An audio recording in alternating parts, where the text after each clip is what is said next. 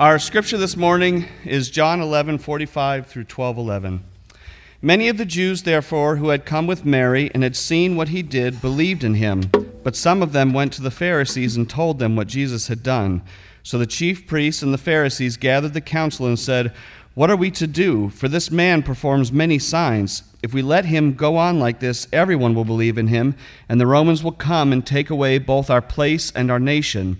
But one of them, Caiaphas, who was the high priest that year, said to them, You know nothing at all, nor do you understand that it is better for you that one man should die for the people, and not that the whole nation should perish. He did not say this of his own accord, but being high priest that year, he prophesied that Jesus would die for the nation, and not for the nation only, but also to gather into one the children of God who are scattered abroad. So from that day on, they made plans to put him to death. Jesus, therefore, no longer walked openly among the Jews, but went from there to the region near the wilderness, to a town called Ephraim and there he stayed with the disciples. Now the Passover of the Jews was at hand, and many went up from the country to Jerusalem before the Passover to purify themselves. They were looking for Jesus and saying to one another as they stood in the temple, What do you think, that he will not come to the feast at all? Now the chief priests and the Pharisees had given orders that if anyone knew where he was, he should let them know so that they might arrest him. Six days before the Passover, Jesus therefore came to Bethany, where Lazarus was whom Jesus had raised from the dead. So they gave a dinner for him there. Martha served, and Lazarus was one of those reclining with him at a table. Mary therefore took a pound of expensive ointment made from pure nard and anointed the feet of Jesus and wiped his feet with her hair. The house was filled with the fragrance of the perfume, but Judas Iscariot, one of the disciples, he who was about to betray him, said, Why was this ointment not sold for three hundred denarii and given to the poor? He said this not because he cared about the poor, but because he was a thief, and having charge of the money bag, he used to help himself to what was put into it. Jesus said, Leave her alone so that she may keep it for the day of my burial. For the poor you will always have with you, but you do not always have me.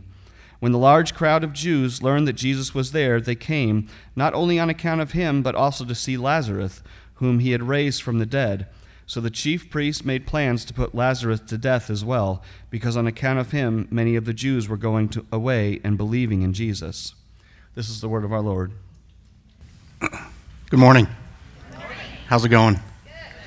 Welcome to Desert Breeze Community Church, and uh, thanks for joining all those who are on YouTube Live this morning as well. Um, real, real quick intro. Some of you know me, some of you don't. My name is Russell Davis. Uh, I am, yes, I am Pastor Ray and his wife Nancy's oldest son.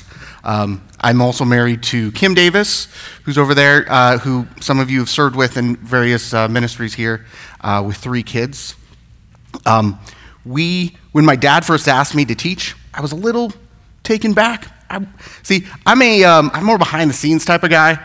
I uh, spent years teaching first through fifth grade here at Desert Breeze, but it was in, when we were in the high school, and then more recently volunteering in the coffee bar because I love coffee. I think we all, a lot of us do. Um, and then, and then also within the last year, my wife and I uh, have joined the leadership team for the marriage ministry here at Desert Breeze. So, I'm really. That being said, I'm really excited to share what God's been showing me in the text this morning, and uh, let's let's jump right in. So, uh, go ahead and grab your notes. The current teaching series we're in is Believe. And we've been, uh, we've been going through the Gospel of, according to John. And for this week, we're going to be we're wrapping up chapter 11 and going into chapter 12. So let me go and read that top part of that uh, in your notes. In the final weeks of Jesus' life, there were three groups of people that John, was, that John talked about people that hated Jesus, people that loved Jesus, and people who are just using Jesus. Which makes us ask ourselves, which are we? And if we're not lovers, how do we become lovers? A little bit of recap as we're approaching this, these final weeks. Two weeks ago, we were talking about in chapter 10, the people were asking Jesus point blank, Are you, the, are you God? Are you the Christ? And he said he was. Chapter 11, at the beginning of chapter 11, he proves he's, he's God. Yet again, but this time raising a man from the dead. And I'm going to jump, I'm going to go ahead and read this first few verses of our text this morning. Therefore, many, verse 45 and 46, therefore, many Jews who had come to visit Mary and had seen what Jesus, had, what Jesus did believed in him. But some of them went to the Pharisees and told them what Jesus had done. So many saw, many believed, but some. It's a little weird. So you got to get the sense of when you're reading this as this is that many saw, many believed, but some they saw but didn't believe. Not just that, these, they saw a man who had been dead for four days raised from the dead. And their first thought was, Can you do that? We need to cancel this guy. Like, this is ridiculous. Like, so they went immediately and told the Pharisees. See, the Pharisees were, the, the Pharisees and the chief priests were two groups of people, the Sadducees and the Pharisees. They were, they were at odds with each other. They would, they would argue all the time. They were very antagonistic to each other. Two, but they were the ruling uh, political elite, and, or p- cultural, political, religious elite. So it kind of makes you think that it's very, not unlike how the Democrats and the Republicans fight about whatever they can. They don't. They seem to just hate each other regardless of what it is, and that's how these two groups were. They just fought, and they they were very very aggressive towards each other. However, there was one thing that they agreed on. This guy Jesus, no good for us. So when they were when they were fighting, they were going back and forth. They were asking each other, "What do we do?" For this man performs many signs. So they weren't de- denying that he was doing these things. But they were saying, if we let him continue on like this, m- people will believe in this guy. And then when that happens, the Romans are coming and they're taking away our place in our nation. They're taking away our temple and our way of life, our religion, and what we believe in. See, their fear of Jesus trumped all of, their pro- all of the things they had going on. And they were afraid of losing their power, their place, and control over what was going on. They were not about the truth or honoring God, which it should have been. These, these were religious leaders, these were the leaders of the time. These were where everyone went to learn about God. But they were about self preservation, and even though they knew the scriptures and the prophecies, they ignored them. Which brings us to our first point haters resist the truth when it does not serve them. For these men knew the truth of Jesus, they saw the signs, but it didn't serve their plans, so they just pushed it aside. They had reasons for it, and it seemed like right to them. They were, they were if the, Roman, the Romans, we had to preserve what the power, you know, for the people and whatever. But what they were doing, what they were doing was wrong. Proverbs 14:12 says, "There is a way that appears right, but in the end leads to death." There was a way that seemed right to these guys, but in the end led to death, led to spiritual death. And so this is something for us that we have to pay attention to in our own lives. And and because I know that for me and a lot of us, or some of us will, sometimes we're more interested in winning the argument than actually discovering what the truth is. I mean, we see it all over the place, especially on the internet. If you just spend five minutes, you'll see people arguing and they just double down instead of admitting what's the truth is. And same with these guys. They were so interested in being right that they had no interest in what the actual truth was. Read, I'm going to jump in back into the text and read verse 48.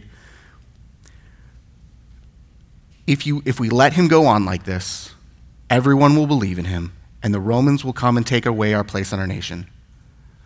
So not only were they resisting the truth because it didn't serve them, they were, and the next point is, they were fearing people. They feared people they would fear people more than they feared God. Haters fear people more than they fear God. Haters care more about the thoughts of others and what they think of them than what God has already said about them and how God thinks about them.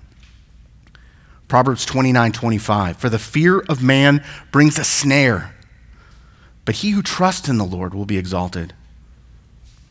So this is something for me. This is for when I was going through the text. This is something that really, like, really hit me.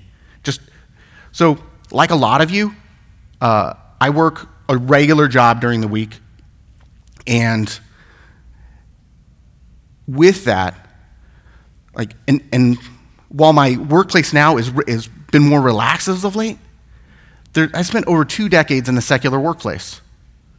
And in that time, I've had to really watch the words I said in, in terms of my faith for fear of getting in trouble or saying the wrong thing to the wrong person. So I know it's hard to not let how, you think, how people think of you impact your actions.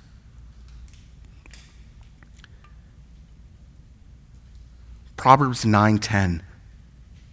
This is important. But this is what I had to always kind of go to is the fear of the Lord is the beginning of wisdom, and the knowledge of the Holy One is understanding. When we fear God, when we honor him and we look to him for our self-worth. And then when we know him, it impacts the way we act and our judgments. And it gives us the foundation for, for what we're doing. And it helps us to not be those haters. So, haters, they resist the truth when it doesn't serve them. Haters fear people more than they fear God. And Caiaphas was a great example of that. See, Caiaphas was the high priest at the time. And one of the things that Caiaphas said when he, after these guys, they were going back and forth, and Caiaphas steps in, being in charge, says, You know nothing at all, nor do you understand that it is better for one man to die for the people, not that the whole nation should perish. Jumping down to verse 43 or 53. From that day, they made plans to put him to death. Caiaphas was very logical but very wrong. His reasoning was to, he, he just, he, his reasoning was for the people, even though it was also to maintain his status in the people. Caiaphas rejected the truth about who Jesus was because it didn't, uh, it didn't fit his vision of what was going on and what was to transpire. Caiaphas also feared the Romans more than God. This man was a man of the scriptures, and he feared Rome more than what God promised them to take care of them. You would think, being in the Bible all the time, he would have known that. And eventually, these men, after putting off for the last three years killing Jesus, because they, they, they wanted to, or they wanted to get rid of him, but their fear of the people, of an uprising, kept them from that. And eventually, their fear of Rome was greater. And their still fear of Rome was greater than their fear of God.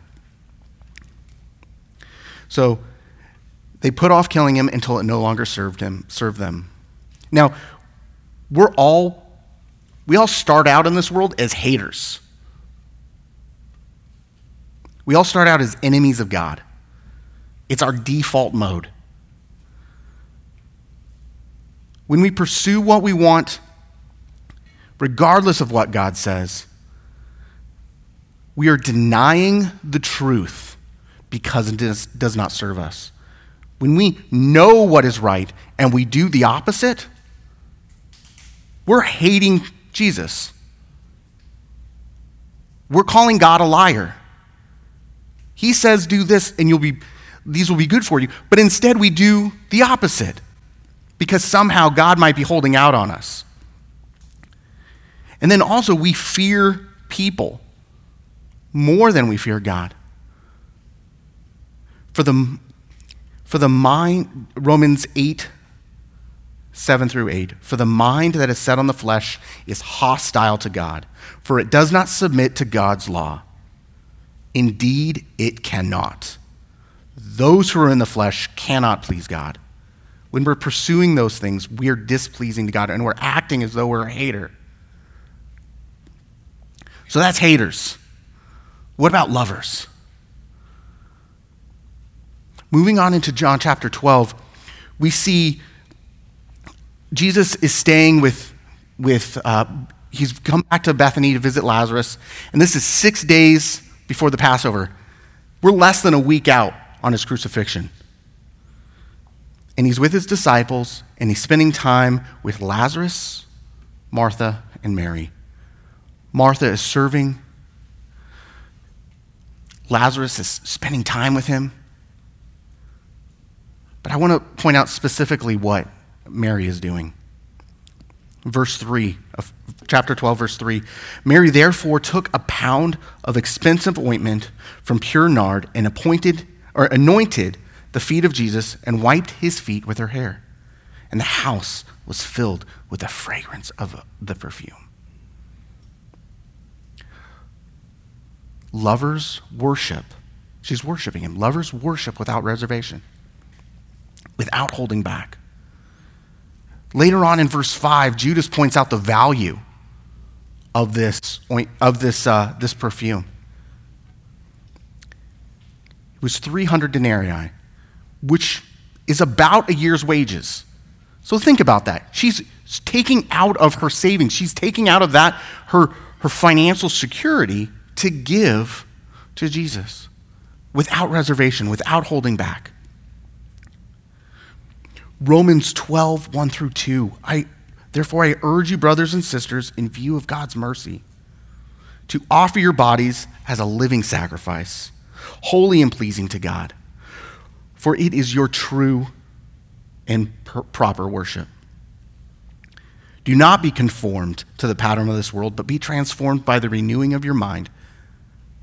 Then you will be able to test and approve what God's will is his good, pleasing, and perfect will.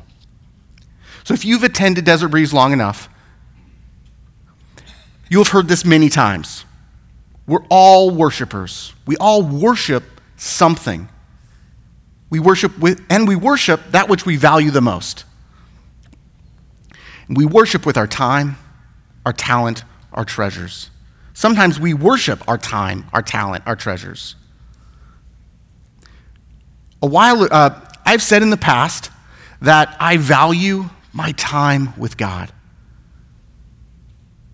But when I was look, but when that was, I had to really look at my time, and it revealed what I actually worshipped.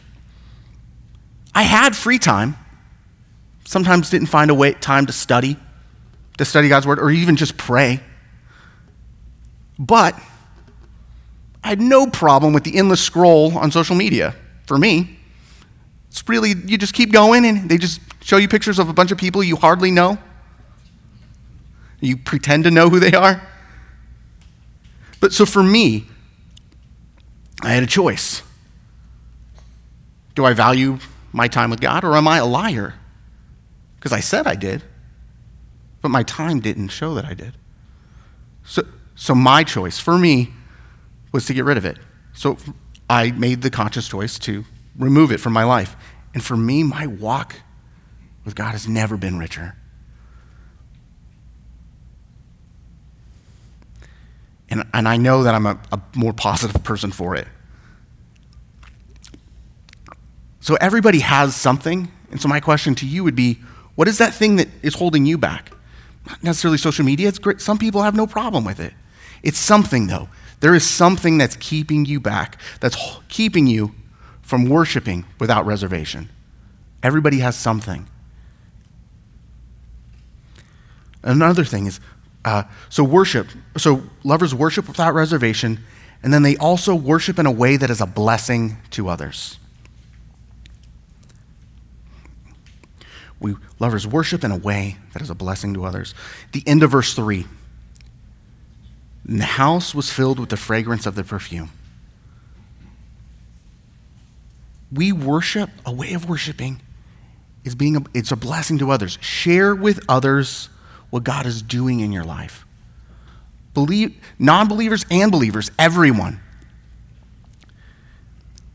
Do you know anybody if you really think about it, do you know anybody who, when you spend time with them, their worship for Christ is so great that it can't not impact you?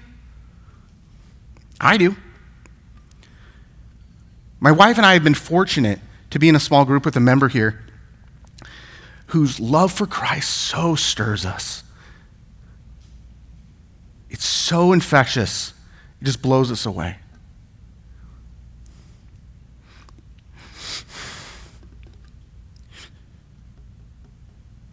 A few years ago, they were diagnosed with a with an inoperable brain tumor. However, through the pain and the frustration that comes with those things, I've seen their love for Christ grow in a way that I can hardly imagine. and I can't help feel invigorated when I'm with them. When my wife and I have the opportunity to spend time with him and his wife, we always come away loving Jesus more. And that's how we should all live. Our love and worship for Christ should in, invigorate others.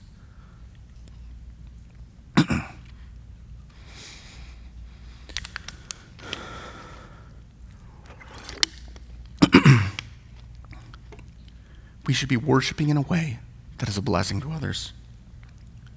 So, back into the text.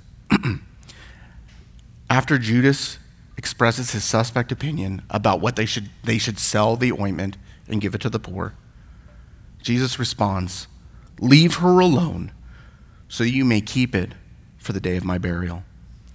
For the poor you will always have with you, but you will not always have me.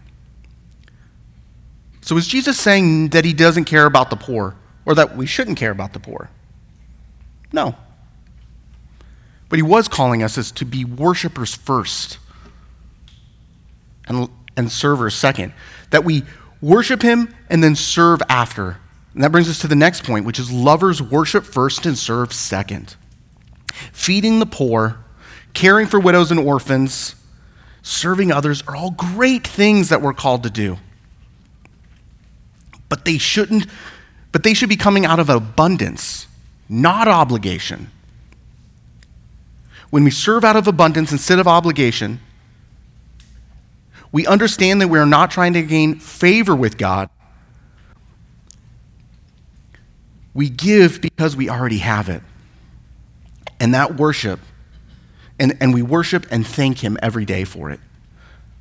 I have a quote that I want to share with you from uh, A.W. Tozer. It's an American pastor. And he said, We are here to be worshipers first and workers only second. We take a convert and immediately make a worker out of him. God never meant this to be so. God meant that a convert should learn to be a worshiper and after to learn to be a worker. Work done by a worshiper will have eternity in it. Let me read that last, that last line again. It was the work done by a worshiper will have eternity in it. When we're working, when we're serving first and worshiping second, we're working for here. But when we worship, then work, then serve, it's for His glory. So, what happens? So, what happens when you mix the two up? When you serve first and worship second? Couple things. A lot of times you get burnout because you're not doing it for the right reasons and you're tired. You get tired a bit. And, but the big one is, and, and because what causes that is we tend to miss worship altogether. We got stuck in serving and we forget to worship. Which brings us to the next point in the next group, which is users. Users give to get. A user is a moralist. And while there's nothing wrong with living a good life and being a good person, but if you're serving out of obligation instead of abundance, you become entitled and and or you become bitter when you don't get what you're entitled to. The reason for our giving matters. Giving out of abundance matters. Giving for the glory of God matters. Matthew 5, 14 through 16. Let your light, let the light of you, I'm sorry, let me start over on that one. You are the light of the world. A city set on a hill cannot be hidden. nor do people light a lamp and put it under a basket, but on a stand, and it gives light to the whole house. In the same way, let your light shine for others, so they may see your good works and give glory to your Father who is in heaven. So, yes, good works are good, but for why? The reason matters. We've been called to give in a way that is worship, giving glory to God, not to earn favor with Him. Users give to get. Users also treat Jesus as a means to an end. Verse 6, Judas. So after expressing his suspect opinion about selling and giving to the poor, Judas said, said this not because he cared for the poor, but because he was a thief. And having charge of the money bag, he used to help himself to what was put in it. Judas was not interested in the poor at all. He was not. And there are a lot of good ministries out there. But sometimes you kind of wonder when you see, you, you kind of wonder about their intentions when you see them buying private jets or these huge, lavish uh, salaries for their executives. And so, what, what it kind of what it makes me think of is, or when when users treat Jesus as a means to an end, the prosperity theology really pushes this home. The belief that faith, just faith, whatever faith, and positive speech, and don't forget donations to religious causes, will increase one's material wealth. Giving to get. These people are giving to Jesus, so Jesus will give them their God. These, and a lot of times these, these people claim to be lovers, but they're actually just using Christ. They're actually just using the system. Another thing users do is they come to see the show. Verse 9 and 11. When the crowds came, uh, when the large crowds of Jews learned that Jesus was there, they came, not only on account of him, but also Lazarus, whom he had raised from the dead. So the chief priests made plans to put Lazarus to death as well. That kind of stinks. Dies once, and then now they're trying to kill him. Dies from being sick, and now he might die from getting murdered. Because on account of him, many Jews were going away and believing in Jesus. So I love our church. I, I, God has blessed us with an awesome building. We have great uh, ministries here. Uh, the music is awesome. Kellen and their team did a great job. And I also love coffee. And the coffee is, I mean, I'm a little biased, but it's delicious. Amenities, that's what these are, or some of them. Amenities are great. When it comes to hotels, spas, resorts, amenities are where it's at. I mean, why go otherwise? That is not the reason to attend church. Because then you're just a user. But good news. Verse 11 Because on account of him, Lazarus, many Jews were going away believing in Jesus. So, the, so we're looking at amenities aren't bad. So good things, gifts aren't bad. If, this is a big IFF, only if they point to Jesus. That's the only way they work. So, we've heard these three groups of people. So, how do we be, go from being haters or users to lovers? First thing is to focus on God's presence, not God's presents. It's important to not mix those up.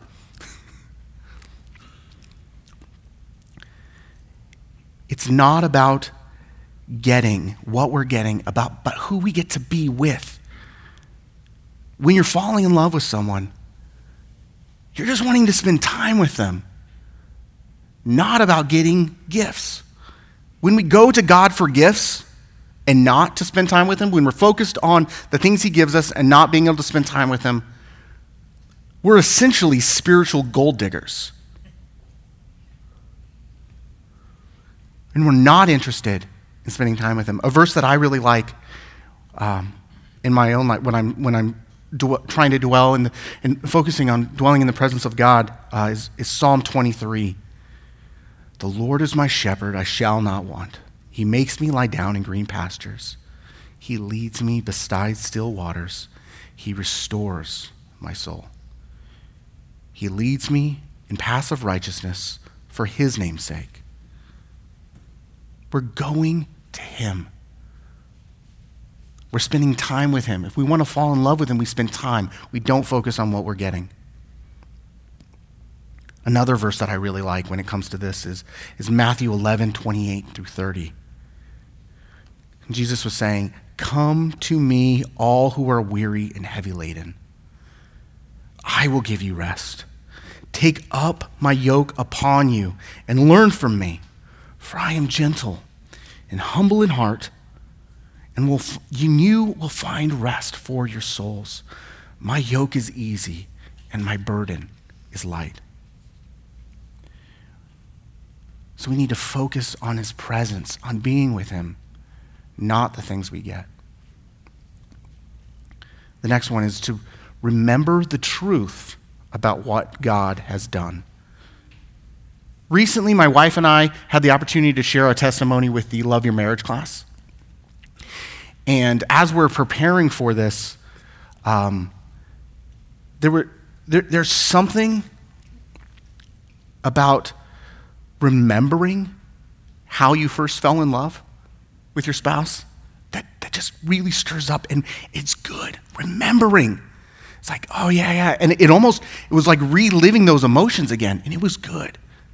And even more so. So as we're preparing for this, we're, re, we're getting this, rem, this memory, and then also going through this, remembering what God has done in our lives and our marriage, and remembering and dwelling in that when you're feeling like you're just beaten down and separated from God, it's important to remember the truth of what Christ has done.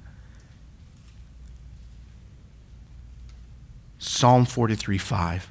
Why downcast, O my soul? Why are you in turmoil within me? Hope in God. Hope in God, for I shall again praise him, my salvation and my God. So, what's the truth? So, I say remember the truth about what Christ has done. What, what does that mean?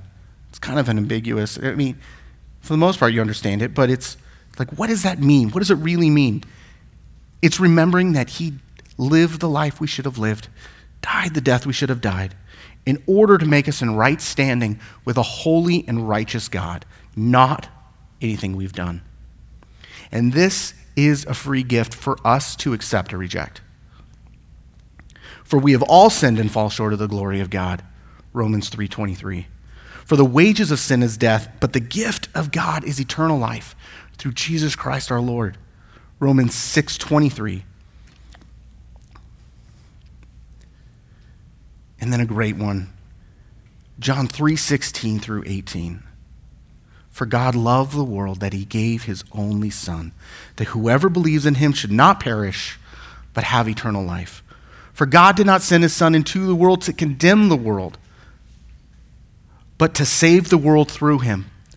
Whoever believes in him is not condemned, but whoever does not believe is condemned already, because they have not believed in the name of God's one and only Son. So he, he came for us. That is what we're doing. He saved us. And out of that, we worship. And we worship always. And the next point is we worship always and share often. Worship always, share often. Worship is not only about singing on Sunday morning. It's also about enjoying the presence of God and remembering what He has already done for us and then sharing it with others. Again, when, when my wife and I had the opportunity to share our testimony, preparing it and remembering was good. And it, and it was it stirred up those emotions. And then also being able to share it with others just it stirred it up even more. There's something about when you share with others what God is doing and has done and is doing in your life that reignites that love and worship of Him. I want to read a quote from C.S. Lewis. All enjoyment spontaneously overflows into praise. The world rings of it. Readers praising their favorite author, hikers praising the countryside, players praising their favorite game. We delight to praise in what we enjoy because the praise not merely expresses, but completes it.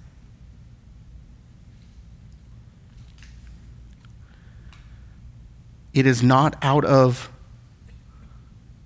out of need or vain desire that lovers keep telling each other how beautiful they are but the delight is incomplete until it is expressed. See, sharing your joy, sharing what Christ is doing completes the joy, completes the worship. God calls us not to worship Him because He's some vain being in need of worship from a bunch of goofy humans. He does it because He knows that when we do, we will find the most joy and satisfaction in life. So if you've lost that affection for Christ, or maybe you've never had it, it's most likely you've lost sight of who the hero of the story is. See, the world tells us one thing. So there's a I have some quotes from from popular thinkers podcasters and what, and they say stuff like, be the hero of your own movie.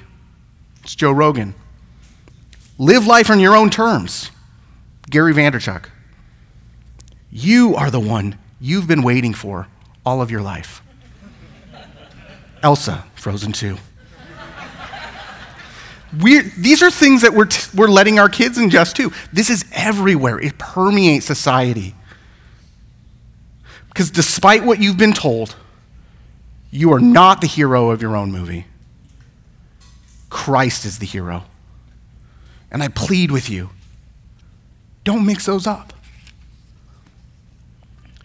John 10:10 10, 10, The thief comes to steal, kill and destroy. I have come that you may have life and have it abundantly. To be a lover of Jesus, you spend time with him, remember the truth about what he has done, and you worship him. You worship him for it, and then you share it with others. Maybe some of you have never taken that step to becoming a lover of Jesus. And maybe you're interested in doing today. The Bible says if you confess with your mouth that Jesus is Lord and believe in your heart that God raised him from the dead, you shall be saved. It's easy. It's two things. For in believing with your heart, you are made right with God. Confessing with your mouth, you are saved. For everyone who calls on the name of the Lord shall be saved. You say, I am a sinner. Jesus, save me.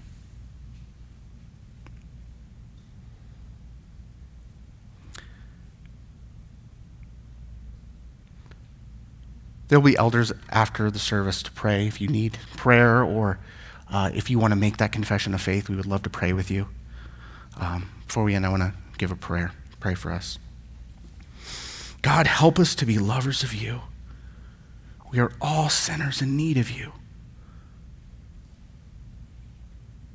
Help us remember you are the hero and you love us. Help us to worship you always and share with others your love. And be with us. Amen.